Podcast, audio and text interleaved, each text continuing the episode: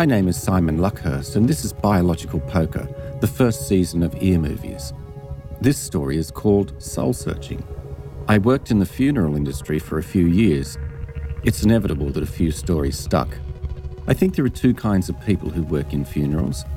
There are those, like me, who kind of end up there accidentally because they need a job, and some who have a real calling for it. It really is a caring profession, with families needing all the support they can get at a really difficult time. There are other sides to it as well, of course. One is what happens behind the scenes. And I was fortunate that the people I worked with all showed the greatest respect for the deceased in their care. Another is that some people are in it to make money. That's undeniable. Australia's largest funeral company and cemetery owner is listed on the stock market. There's another side as well, however. This is the camaraderie that exists between those who work on the front line, so to speak, the people who share the war stories which undeniably inspire the laughs that help us get through to the next service. One of the things we had to do as funeral industry workers was to go to places at any time of the day or night and transfer a body into our care. I began to wonder was there someone on the other side doing the same with the soul of the recently deceased? I was dating a woman back in the 80s when I first came across Tug Dumbly. He's known for his poetry. For a while, he was on Triple J as their resident Friday morning poet. The woman I was with had me shooting a bunch of comedy sketches, however, and he was in them. Man, he's underrated as an actor. He's a great performer, and I always wanted to do more with him. I knew he had the right voice for the character in this story, and he didn't disappoint me. This was recorded in COVID times. Ideally, when you work on a project like this, you're in the studio with the reader. In this series, I was only able to be there for two recordings. Tug is great. He didn't need me to direct. It might be a coincidence that his partner is Regina Botros, a radio producer herself, and possibly she informed some of his reading. I think it would have been great anyway, but having Jeannie there surely didn't hurt. I hope you enjoy Soul Searching.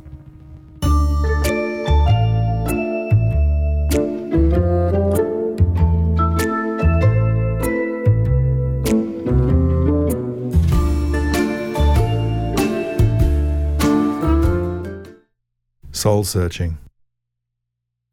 Trevor Perkins had never planned to work in the funeral industry, but the job he'd taken, until something better came along, lasted more than two years. Working alongside Craig Nippler didn't help. Today was typical.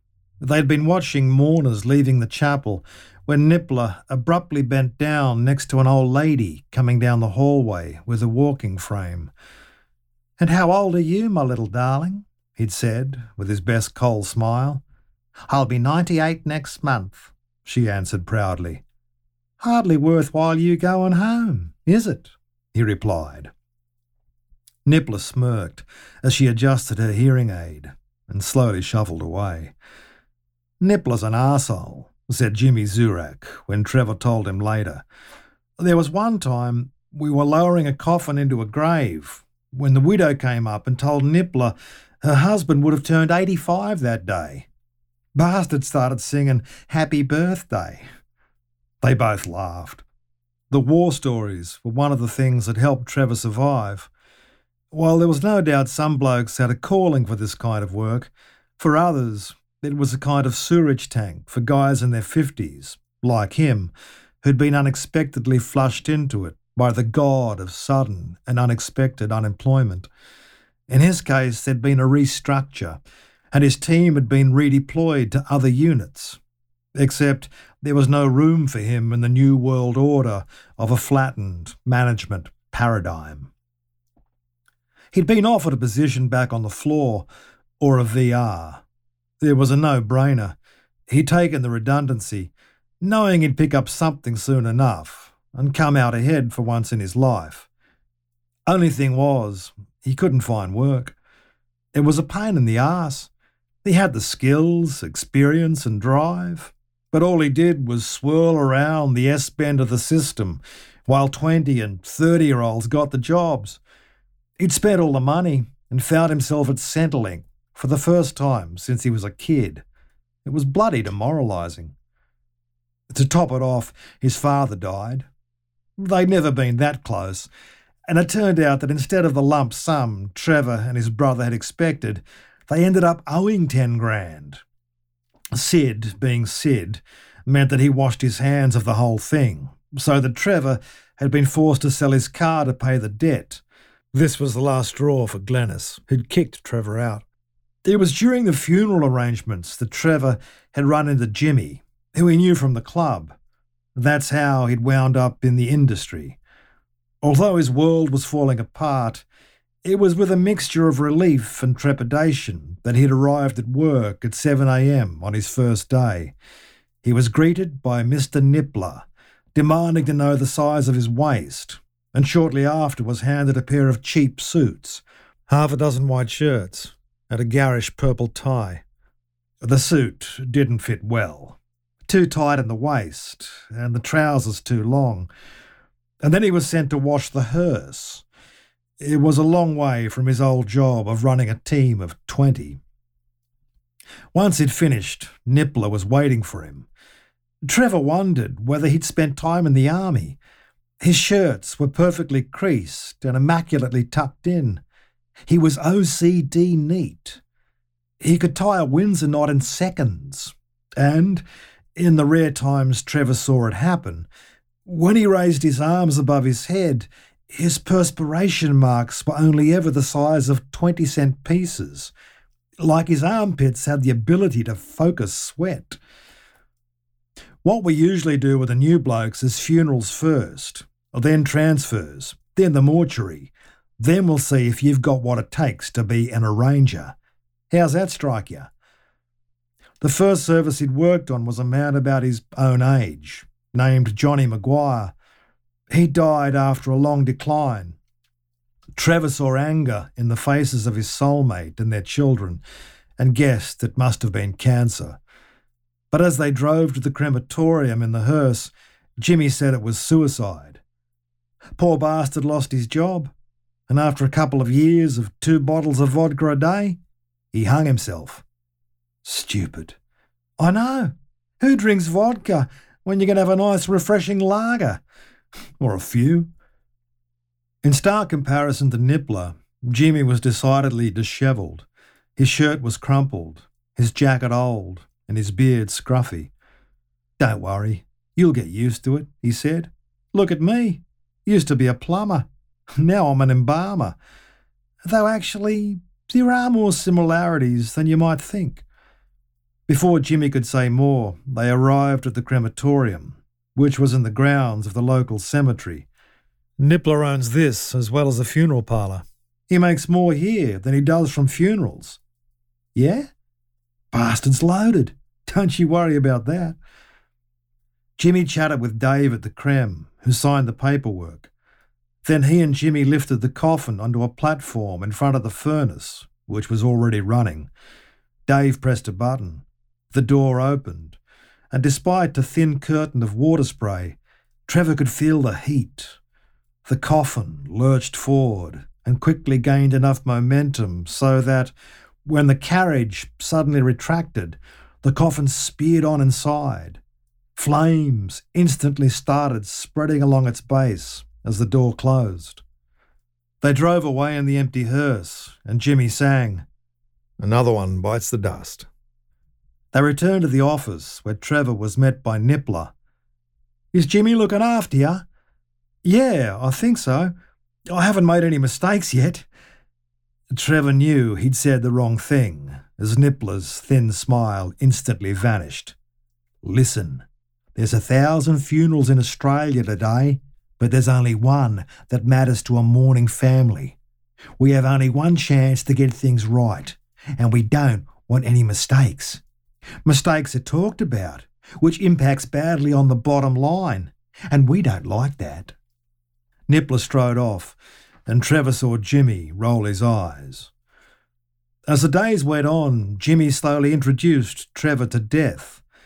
Preparing viewings was his first experience. Removing the lid of the coffin, draping the silk skirts along its sides, and ensuring that when the family appeared, there weren't any nasty little surprises. Like a maggot crawling out of someone's nose. that pissed Nippler right off. Don't you worry about that.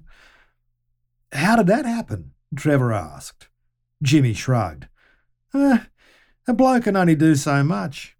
I keep him out of the mortuary, but somewhere along the line, a blowy must have got in and laid its eggs. Poor family were horrified. Yeah, I can imagine. Nippler had to shell out a shitload to keep him happy. Nearly worth it to see that, said Jimmy. A few weeks later, Trevor was moving coffins around at the back of the chapel. They were on trolleys and needed to be put in the correct order for the upcoming services. Death Tetris, Jimmy called it. Just as he'd finished, Jimmy rang. I had to see a man about a horse, so I'm running late. There's a bloke in the viewing room. You know what to do. Don't forget to light the candles. Oh, and his nose. What about his nose? But Jimmy's phone had cut off. Trevor saw the problem immediately. The nose had been flattened by the coffin lid. He rang Jimmy back. Just massage it straight. Trevor put on some latex gloves and gingerly began to stroke. Gradually, the nose began to look normal again. Then he became aware that someone was watching him. Nice job, mate, said a voice. He couldn't see anyone in the gloomy room. Where are you? he nervously asked. Over here, Trev, came the voice. Like a film slowly coming into focus, a figure materialised before him. Jesus, Gavin Broomhead. But I thought, yeah, came off at 150, splattered all over the road. But dead as a doornail. Right bloody mess. Trevor wasn't sure what to say. So, what brings you here? he asked after a while. New job, collecting souls. Souls? Not as easy as it sounds. Doesn't sound easy, mate. You seen the Harry Potter movies? You know, where they play Quidditch and they have to catch that golden snitch. I reckon they model the bastard on a soul. Here, look. Trevor turned, and sure enough, hovering over the body of the man whose nose he'd just straightened was a brightly glowing ball. Gavin swiped at it with a net and took a second shot when the soul dodged away. He swung again and finally bagged it. Third time lucky, he said, grinning. Don't say anything about seeing me. They'll think you're bonkers. Hooroo! Before Trevor could say anything, Gavin was gone.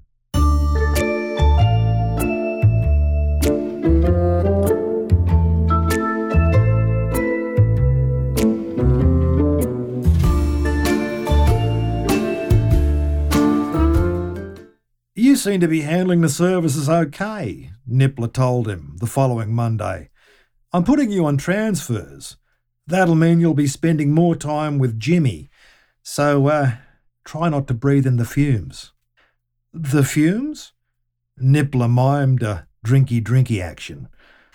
When Jimmy arrived, his eyes were red rimmed. He noticed Trevor inspecting him. All right. What's that arsehole Nippler been saying? Oh, not much, said Trevor. Yeah, well, he's a prize dickhead. Where are we off to? Trevor had an address on a bit of paper. Jimmy and his trusty van. You'll get used to transfers, son. Most of them are a piece of cake now we don't have the contract. They were the good old days. One time, I was scraping this bloke's head off the road at 3 a.m., and I remember thinking, oh, I should be paid more for this. then there was this guy who fell asleep and died under the reading lamp. Ended up cooking the side of his face. Trevor looked out the window. Jimmy talked a lot, story after story. Some were funny, some were frankly horrifying. So, after 15 years, they decided to move the body into the right grave so she could be near her mother. They used the excavator to expose the top of the coffin, then lowered me down in a hazmat suit, like a bloody tea bag. Trevor and Jimmy arrived at a nursing home and the sister in charge signed the forms and led them along a corridor lined with small rooms. They reached one with the name Mavis Reynolds on it. Do you want any help? the sister asked. Jimmy shook his head and wasted no time in the dim room, alone with Trevor and the still form of Mavis. Quick transfer's a good transfer, he said. He unzipped the body bag and laid it on the stretcher they'd been wheeling.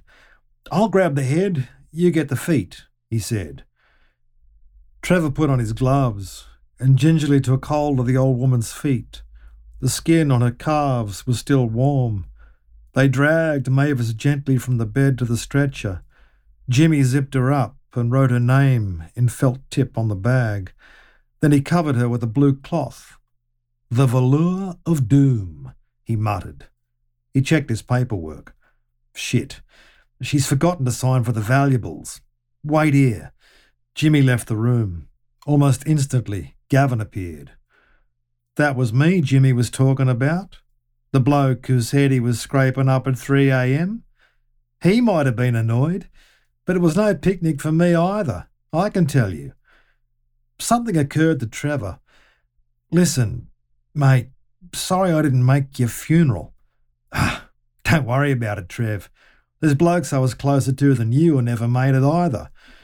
Suppose I'd pissed off too many people by then. I feel bad about it, to be honest. You never let me down, Trevor said. Yeah, I did.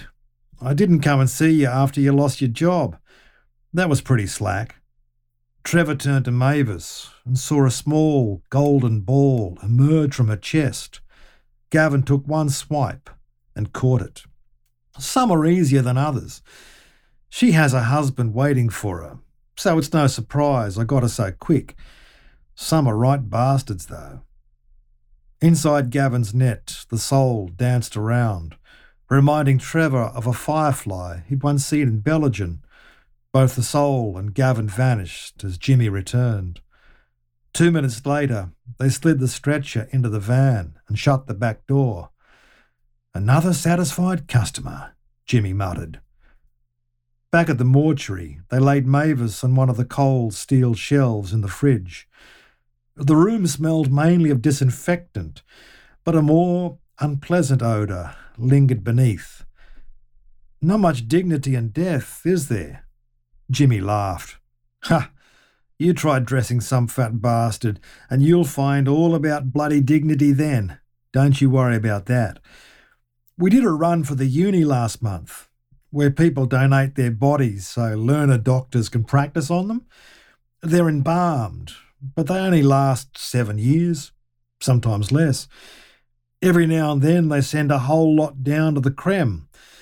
We had an oversized coffin and packed it full of heads. There must have been 50 of the bastards. Try driving around with 50 heads in the back of your van. See how you feel about dignity then. The next day was a call to a caravan park at Terrigal Nippler had the right idea setting up on the Central Coast, said Jimmy as they drove near the water. With all the retirees? God's bloody waiting room. Don't you worry about that. Yep, Nippler knew he was onto a bloody gold mine when he set up here. They drove into the park. Trevor started looking for the number, but Jimmy told him not to bother. I'll find it, he said. I got a nose for these things. When they rounded a corner, and saw a caravan surrounded by half a dozen cars and a police van, Jimmy smiled. Easy peasy, he said. Jimmy chatted to the family and to the police, who were required to wait with the body until the funeral directors arrived. It seemed like no one wanted to be there. The man had been something of a loner. Jimmy went inside the van and came back out almost instantly. This is going to be fun, he whispered to Trevor. He grabbed some equipment and set up a stretcher, folded down to ground level near the caravan door. He suggested to the family that they might want to move away while the body was removed. The interior of the van was cramped and dirty. It smelled of cigarettes, stale beer, mould, and bad food. A big man sat on the edge of the bed, leaning forward to pick up some medication from the floor. A long thread of slimy, bloody mucus dangled from his nose. Trevor fought the urge to chuck. The more he struggled to contain it, the harder it wanted to come up. You right? Jimmy asked. Trevor swallowed several times, and the urge gradually faded. You look a bit green round the gills, old son. Here, said Jimmy, handing Trevor a face mask. Put this on. He rustled round in his bag. Damn, he said, coming up empty handed. Just give us a sec. Jimmy left Trevor and went to the van. Gavin appeared instantly. Can you see it? he asked. Trevor peered around for the man's soul, but couldn't spot it. Then he saw something under a shelf in the kitchen area, something which seemed to glow brighter the more he looked at it. There, he said, pointing. Bloody hell! Well spotted, Trev, said Gavin. He swatted a few times, but the soul kept dodging out of reach. Trevor had to duck once as it whizzed past his head. Gavin laughed. Won't hurt you, mate. He took a big swing with his net, but once more came up empty handed. It's the evil ones that are the hardest. I reckon they're trying to avoid something. What happens after you catch them? Trevor asked, but Gavin just chuckled. now that'd be telling. Gavin was looking at Trevor, but also slowly sneaking towards the toilet door where the soul sheltered, up near the roof, like a bloody cockroach, Trevor thought. Sometimes, Gavin said, you have to. He swung determinedly and nabbed the soul, which started thrashing around on the net. Gotcha, he said triumphantly. Yeah, sometimes you have to sneak up on the bastards. At the sound of Jimmy's footsteps, he promptly vanished. Jimmy entered the caravan and liberally squirted lemon scented spray. Trevor thought Gavin had an easier job than him and Jimmy. Right, we're going to put a bag on the bed, then we're going to lay him back. When he's in the bag, we're going to slide it onto the floor and out the door and onto the trolley. Okay? Trevor stood on the man's bed and unzipped the bag, laying it out as best he could in the cramped space. He grabbed the man's shoulders and put his weight on them while Jimmy lifted his feet. Soon the man was on his back, with his legs in the air at a comical angle, Jimmy started to push them down. You've been in this business a long time, haven't you? Trevor asked. Jimmy nodded. What do you reckon happens afterwards? Jimmy shrugged. I reckon there's a million possibilities. All I know for sure is, one day, we're all going to find out. They flattened the man out as much as possible, despite the cramped confines of the caravan. With Trevor still standing on the bed Jimmy on the floor, they finally managed to zip up the bag. But as they dragged it onto the floor, it caught against the sharp side of the cupboard and ripped open. So Jimmy had to slide a second bag over the first and zip it up again. Like past the bloody parcel, he muttered. They dragged the body out the door and onto the stretcher and quickly covered the lumpy shape with the velour of doom. Eventually, they got it into the van and shut the door. Trevor, his stomach still churning, smiled weakly.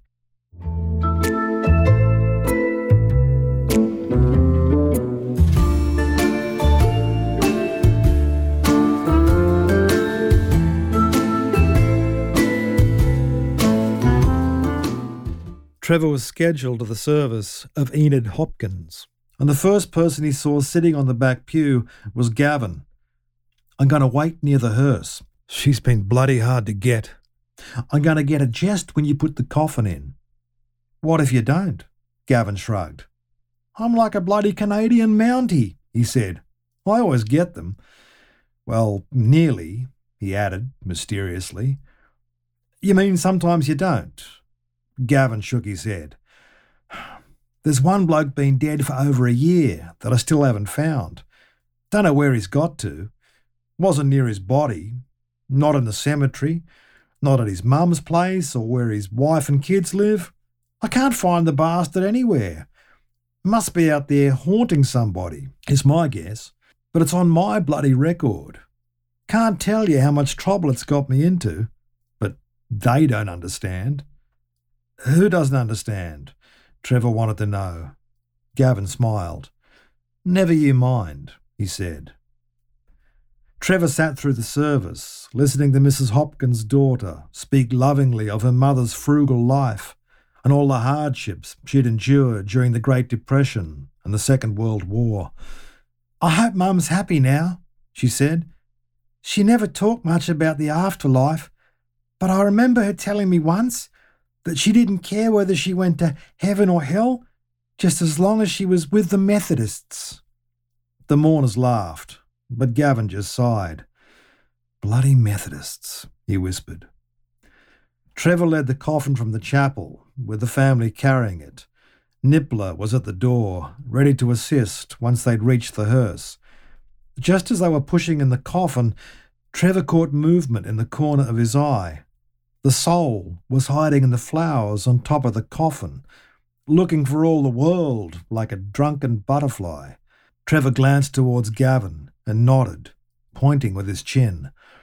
The mourners were all looking at the celebrant, who was saying some final words, so Trevor took a step back, and Gavin's net flew down over the shiny golden orb.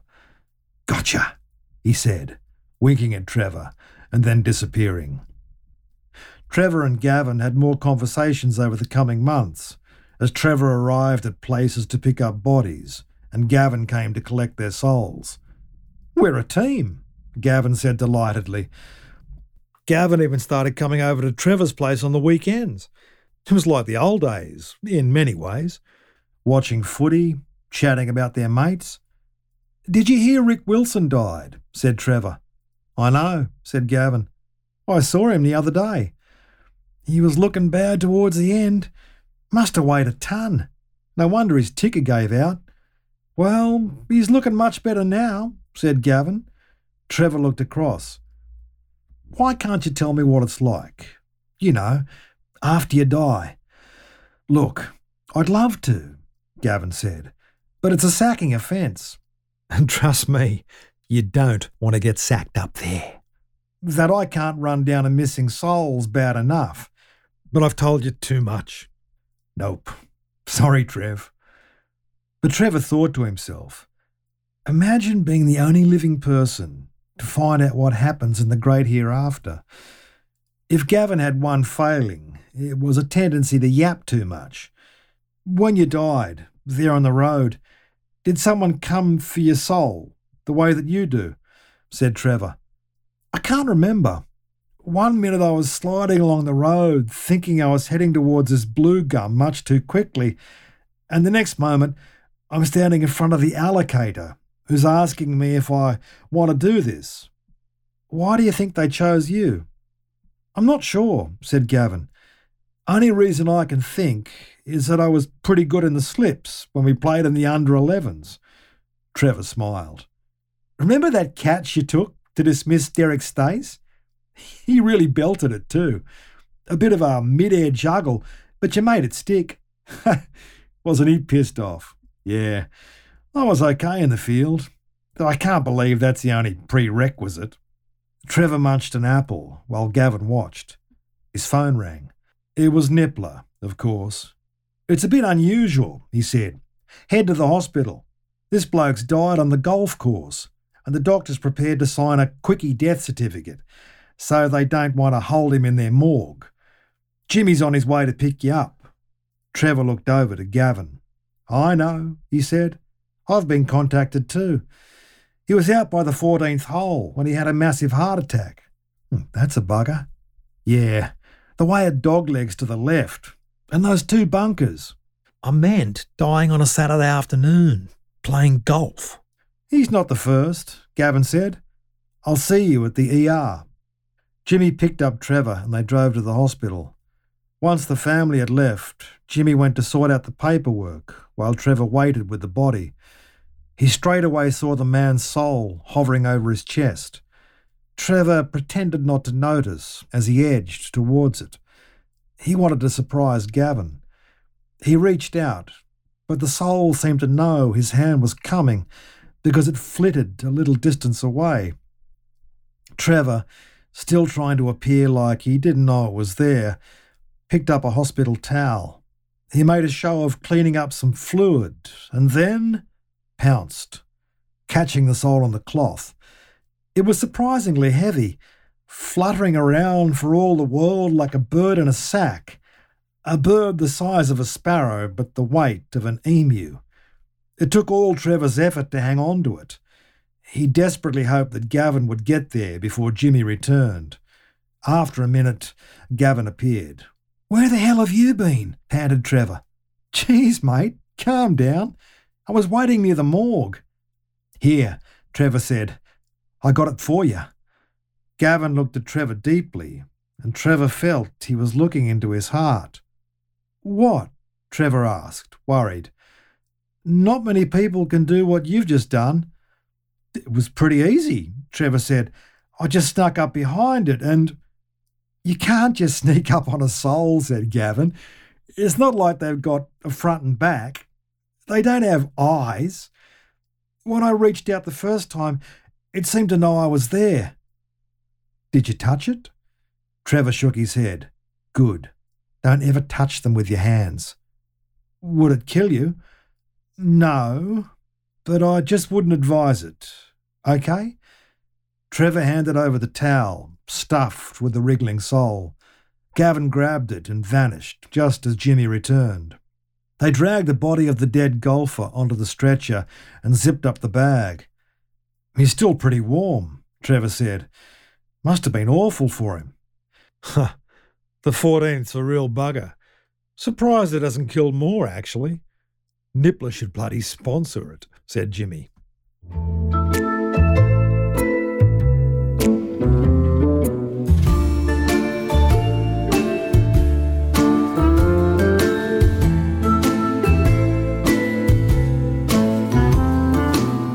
One afternoon, Trevor had come from the chapel to the mortuary. He found Jimmy showing a teenage girl around. Jimmy was explaining to the girl the process of bodies going into bags, of them being put on the stainless steel tray to be washed and dressed, and of how they were lifted by the hoist and lowered into the coffin. So, you'd see me without my clothes on, the girl said. Not if you don't want, said Jimmy. I could organise a woman to. to prep you. The girl nodded. If you wouldn't mind. Jimmy led her out the back and sat down. Do you mind if I smoke? he asked. I'd mind if you didn't offer me one, she replied. But you're only. Oh, shit. I guess it can't hurt, said Jimmy. Trevor saw Gavin waiting near the van and went over to him. Who's the girl? he asked. Leukemia, said Gavin. They can't stop it. She wanted to know what was going to happen to her. Oh, Jesus, would you look at that? Trevor looked across to the girl and saw her soul. It was brighter than they usually were. He was almost mesmerized by the colours that swirled and twisted as it flew around her. Is that because she's young? he asked, or not yet dead? Why does it look like that? The others I've seen look nice, but hers. Some are like that, that's all. Age doesn't matter, nor life status. It's just who they are. I reckon a saint, I mean a real, genuine, ridgy-dig saint, would have the best soul of all. I reckon you could watch them all day. They waited as Jimmy and the girl spoke. Are you going to catch it now? Trevor asked. Gavin shook his head. Not while she's still alive. A body without a soul isn't pretty, and it wouldn't be fair either. She's got so little time left anyway. You just wouldn't do it, mate. The girl left, and Trevor realised that Gavin had gone too.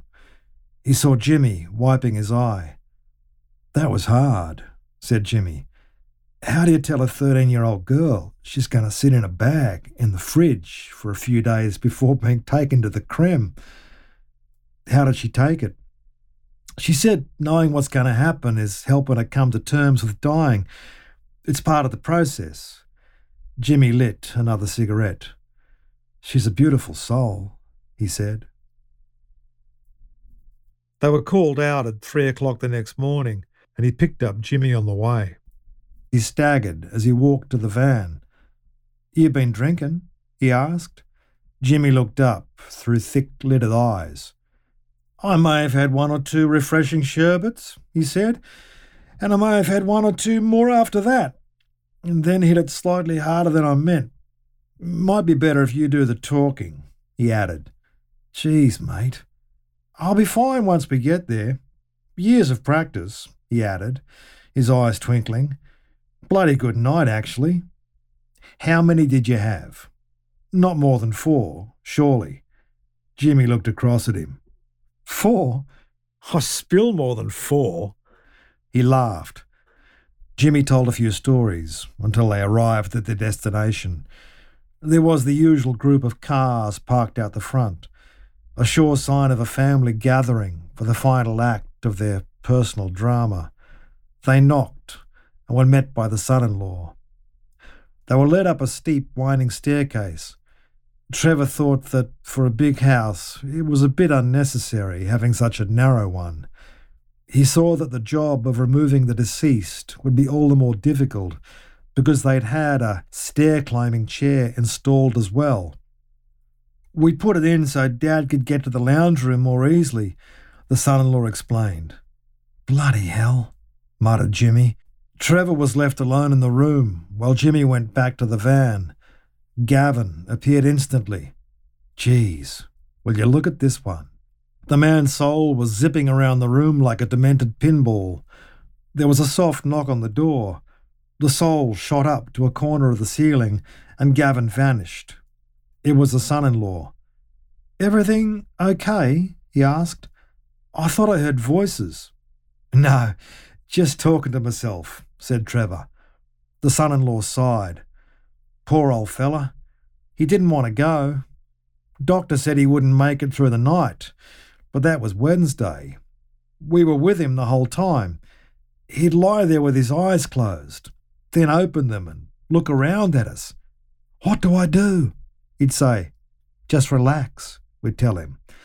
Then he'd drift off and we'd think, Surely that's it. He's gone now. But then he'd suddenly sit up, gasping for breath, like he'd been drowning, you know? Took him all this time to go. Jimmy returned, and the son in law left the room.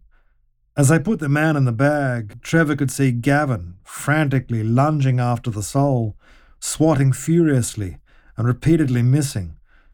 At one point, his net connected with a vase of flowers, and he dived heroically and managed to catch them and put them back on their stand without Jimmy noticing. Eventually, Jimmy and Trevor were ready to leave. Jimmy had brought in the stretcher they had to carry, rather than the one with wheels.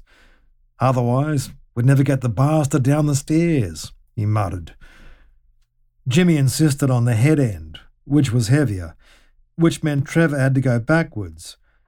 Because of the angle of the turn at the top, and because of the rail for the stair climbing chair, and because Trevor was already six or seven stairs towards the floor, Jimmy had to lift his end of the stretcher up over his head. The angle was tricky. Geez, mate, are you okay? he asked Jimmy. Jimmy's face was beet red as he strained for breath. I'm fine, he panted. Really, I'm okay. Just keep going. Finally, they reached the bottom and laid the stretcher on the ground. Jimmy leaned against the balustrade, breathing heavily. Just give me a sec, he said. Actually, better give me a few. A couple of minutes later, the family came out, and Trevor saw Jimmy struggle to appear normal as he again lifted up the stretcher. At the top of the stairs, still swinging wildly, Trevor could see Gavin, still failing miserably to catch the soul. Once they'd driven away in the van, Jimmy coughed loudly for a minute or so. Pull up round the corner, he said. Trevor stopped, while Jimmy got out and dry retched. Jesus, he said. Jesus! He straightened up and pulled out a pack of cigarettes, lit one, and inhaled deeply. Ah, mother's milk, he said. You're a very troubled individual, said Trevor. Thanks, grunted Jimmy. It's good you've noticed. Jimmy coughed again, then got back in the van. Trevor looked at him and thought of how he'd struggled down the stairs. It's funny, Trevor said. To be honest, I never had much respect for people who work in this industry when I started, But having watched you in action, all the stuff you got to do, I reckon I've raised my opinion of you. Don't get me wrong, I reckon Nippler overcharges and has a heart like a rock, but I've seen how much care you take, mate. Course I care, said Jimmy.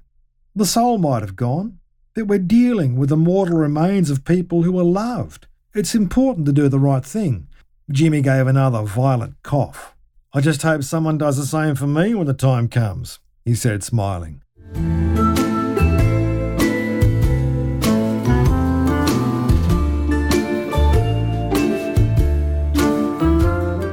The beginning of the end of Trevor's time in the funeral industry came not long after, despite feeling he was starting to make a contribution to the well being of the recently bereaved.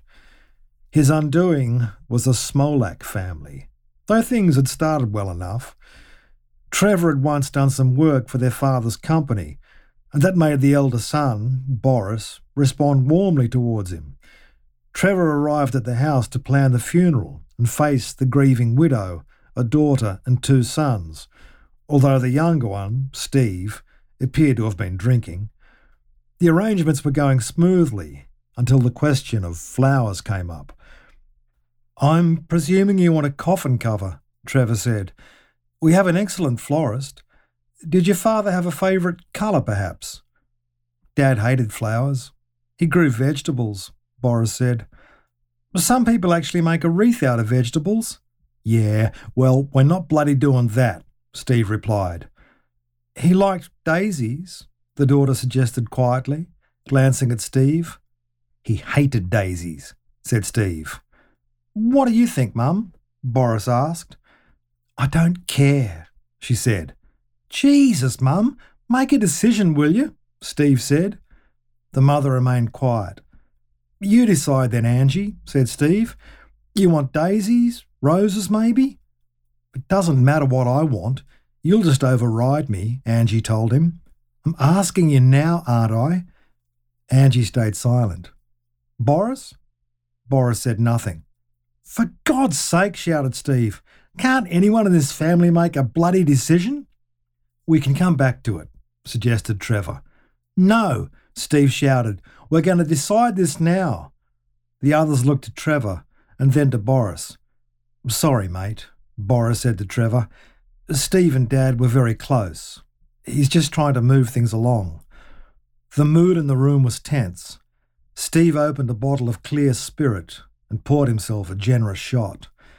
Maybe we should finish the whole arrangement another time, Trevor suggested. I mean, we've organised the church, the viewing, and the priest. We know the day. We can iron out the finer details tomorrow. What do you think? The family at the table looked at each other, and then to Steve, standing by the window. I don't give a rat's ass, said Steve. Yous can work it out yourselves. With that, he strode from the room. The arrangement wasn't finalised until Trevor took some calls from Boris in the following days. The morning after everything was finished, he arrived at work to be greeted by Jimmy. Come on, said Jimmy. There's something I got to show you. They drove to the hospital. As soon as he saw Jimmy, a broad smile crossed the morgue attendant's face. They walked into the storage unit, and Jimmy pointed to a body bag in the end section. Take a look at the size of that. It was huge. Apparently took the contractor six blokes, with the help of the cops and ambos, to get it out of the house. He's 280 kilos, the orderly added. Trevor looked at it. What size coffin will he need? he asked eventually. Jimmy snickered. There's no coffin that size. It's a custom job. Jimmy measured the corpse's height and width. As he did so, Trevor saw Gavin swatting away with his net. He must have been a bloody evil one, this one, sighed Gavin. He really doesn't want to go. Trevor saw the soul darting about, high above the storage racks. He thought it might have been bigger, given the size of the body it belonged to, but it looked to be about the same size as all the others. He turned back to Jimmy, who was making note of the dimensions. Bet bloody Gavin's having fun with this one, Jimmy snickered. Trevor was stunned. You know Gavin? Course I know Gavin. And I knew Sarah before him, and Guido before her. I've been in this game a long time, mate. How come you've never spoken to him? Jimmy sighed. He reckoned I did a bad job when I prepped him. I did a bloody great job.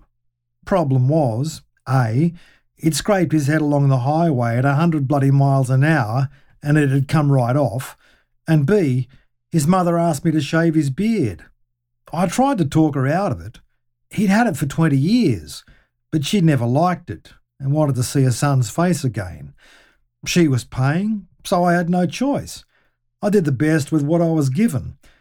But when Gavin got the soul run, he made his feelings about me very clear. Behind them, Gavin took an enormous swing and nearly fell from the side of the rack. Silly dickhead, Jimmy said.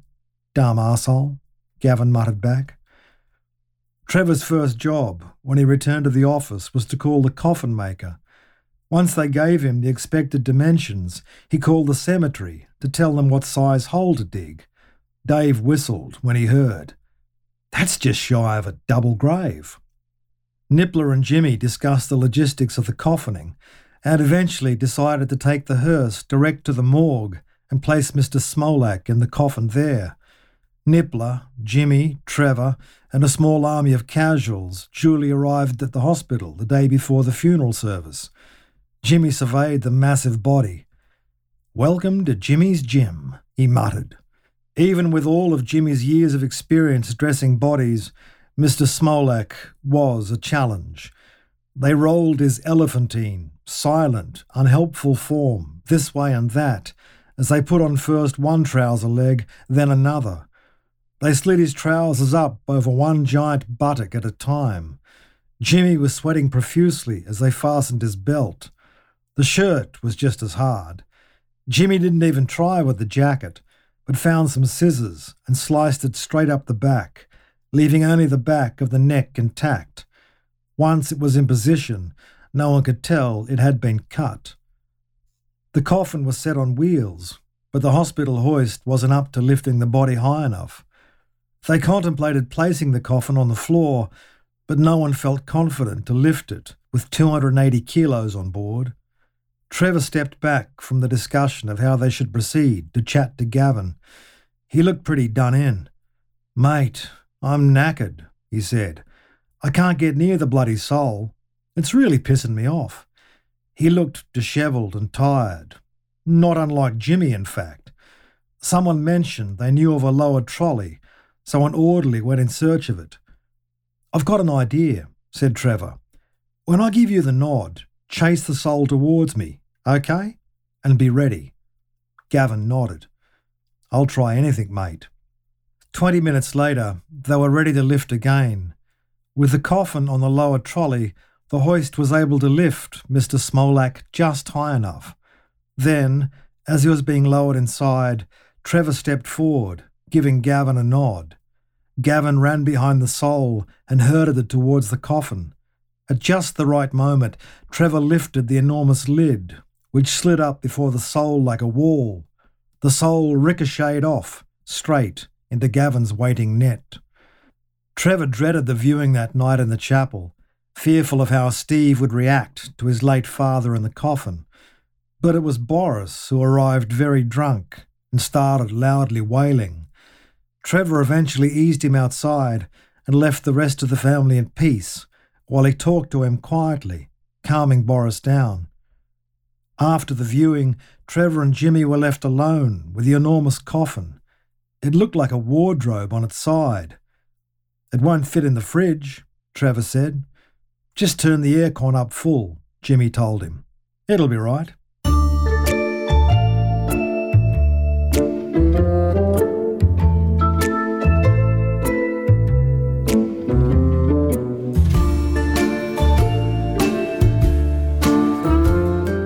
Despite the size of the coffin, the service at the local Catholic church went smoothly enough, and Trevor was feeling he was on the home stretch when disaster struck. A storm, which had been threatening all morning, dumped a torrential downpour on the long cortege as it snaked towards the cemetery. A worried Trevor glanced at Jimmy as they approached the gates. But then the rain stopped.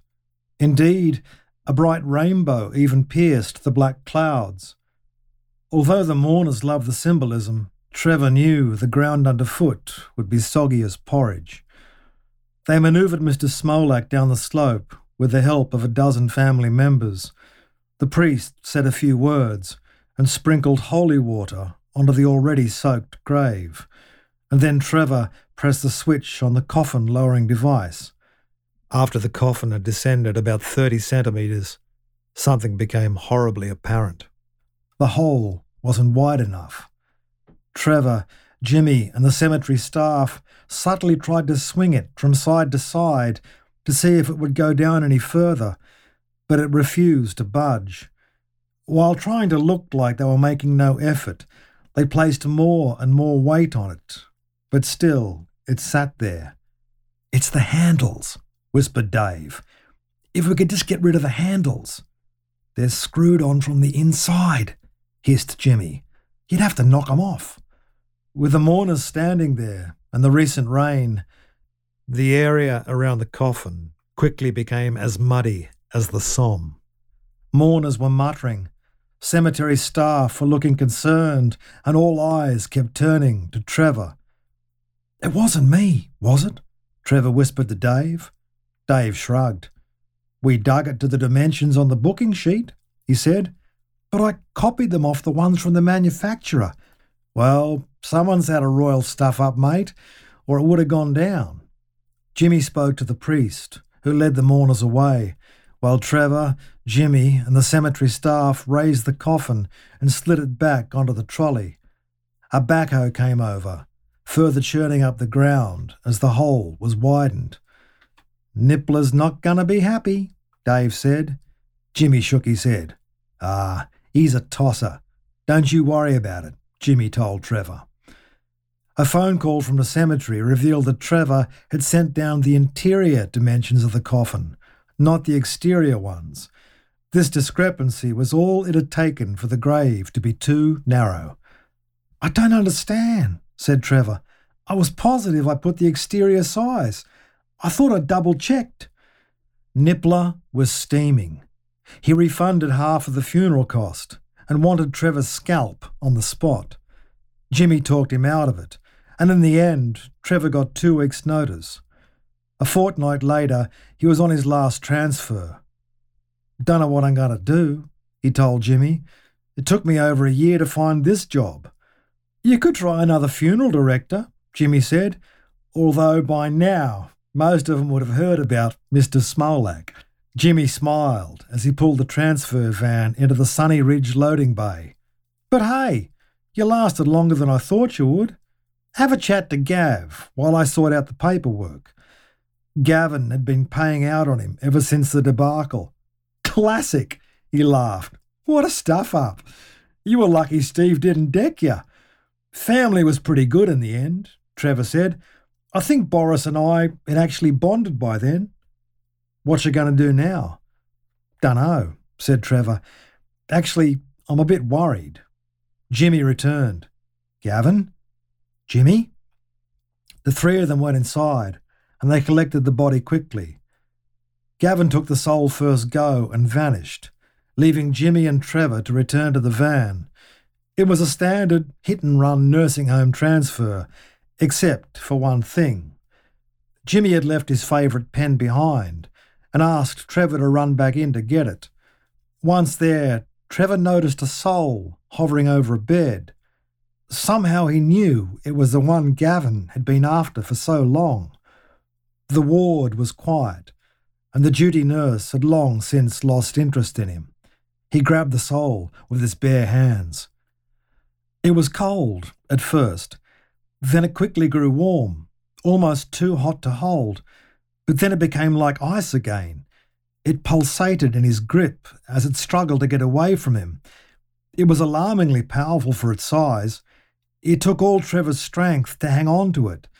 Then, as he stood there, he somehow felt the presence of cave paintings, the exterior of a medieval castle, a primitive farm, a sailing boat, an invading Chinese army. Then there were things even stranger maybe a spaceship, a distant planet, different life forms entirely. He couldn't actually see these things, but somehow knew they were there. And then he became aware of a presence, the soul of another person. The feeling grew stronger and stronger. It was the most beautiful thing he'd ever known. He was falling in love with it. He was in love with it, deeply and completely in love. He had impressions of riverbanks in the sun, of bedrooms, of laughter, shared joys and pains, whole rich lifetimes lived together. He felt himself being drawn away to somewhere he knew he shouldn't go. His heart was leading him towards bliss, even as his head forced his hand down and put the soul in his pocket. The feelings lingered, like waking from a strong dream, as he walked in a trance back to the van. What took you so long? Jimmy grumbled. There's beers waiting to be drunk. Trevor said nothing. The soul wriggled like a ferret against his leg, struggling to escape.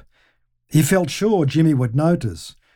But even though it seemed to be flinging itself from one side of his leg to the other and threatening to tear through his trousers, when he looked down, he could see no sign of movement. You right, mate?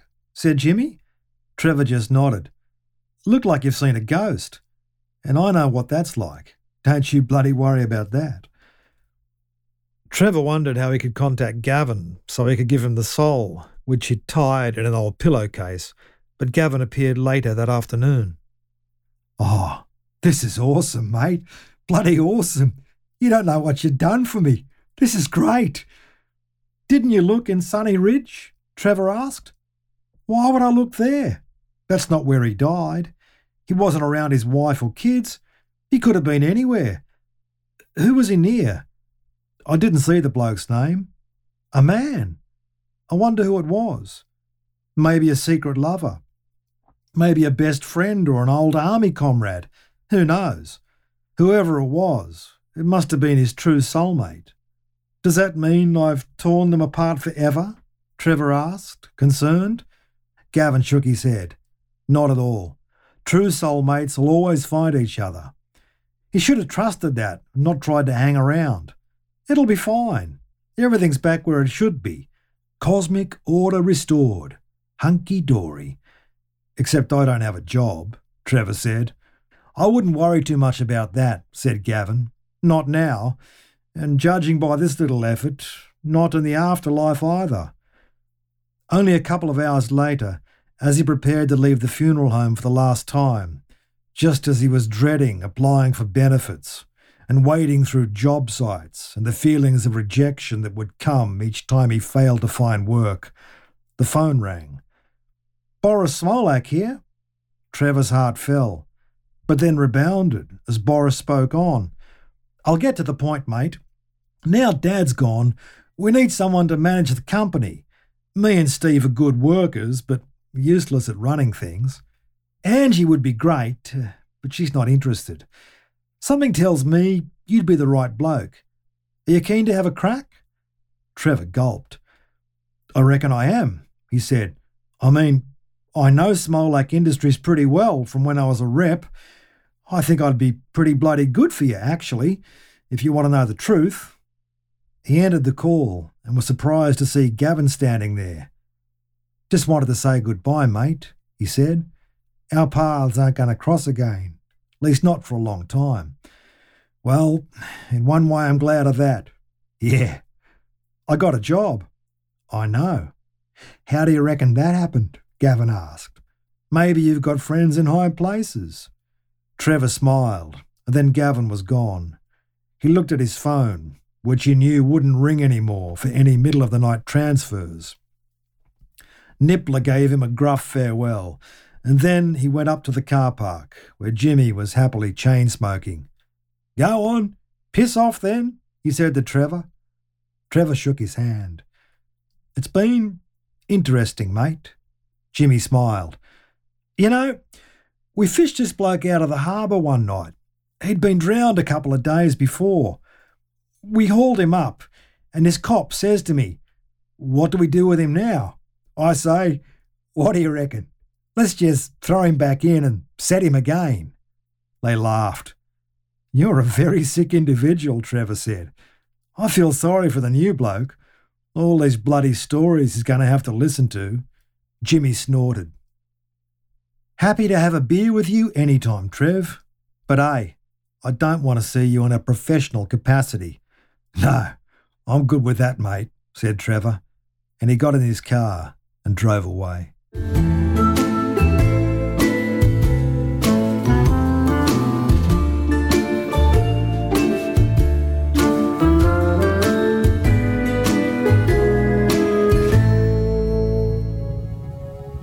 That was Tug Dumbly reading Soul Searching. Please like Ear Movies or rate it or whatever your podcast platform has set up to say you enjoyed it, or even just tell your friends. And come back for more of Biological Poker, Season 1 of Ear Movies. I'm Simon Luckhurst. Thanks for listening.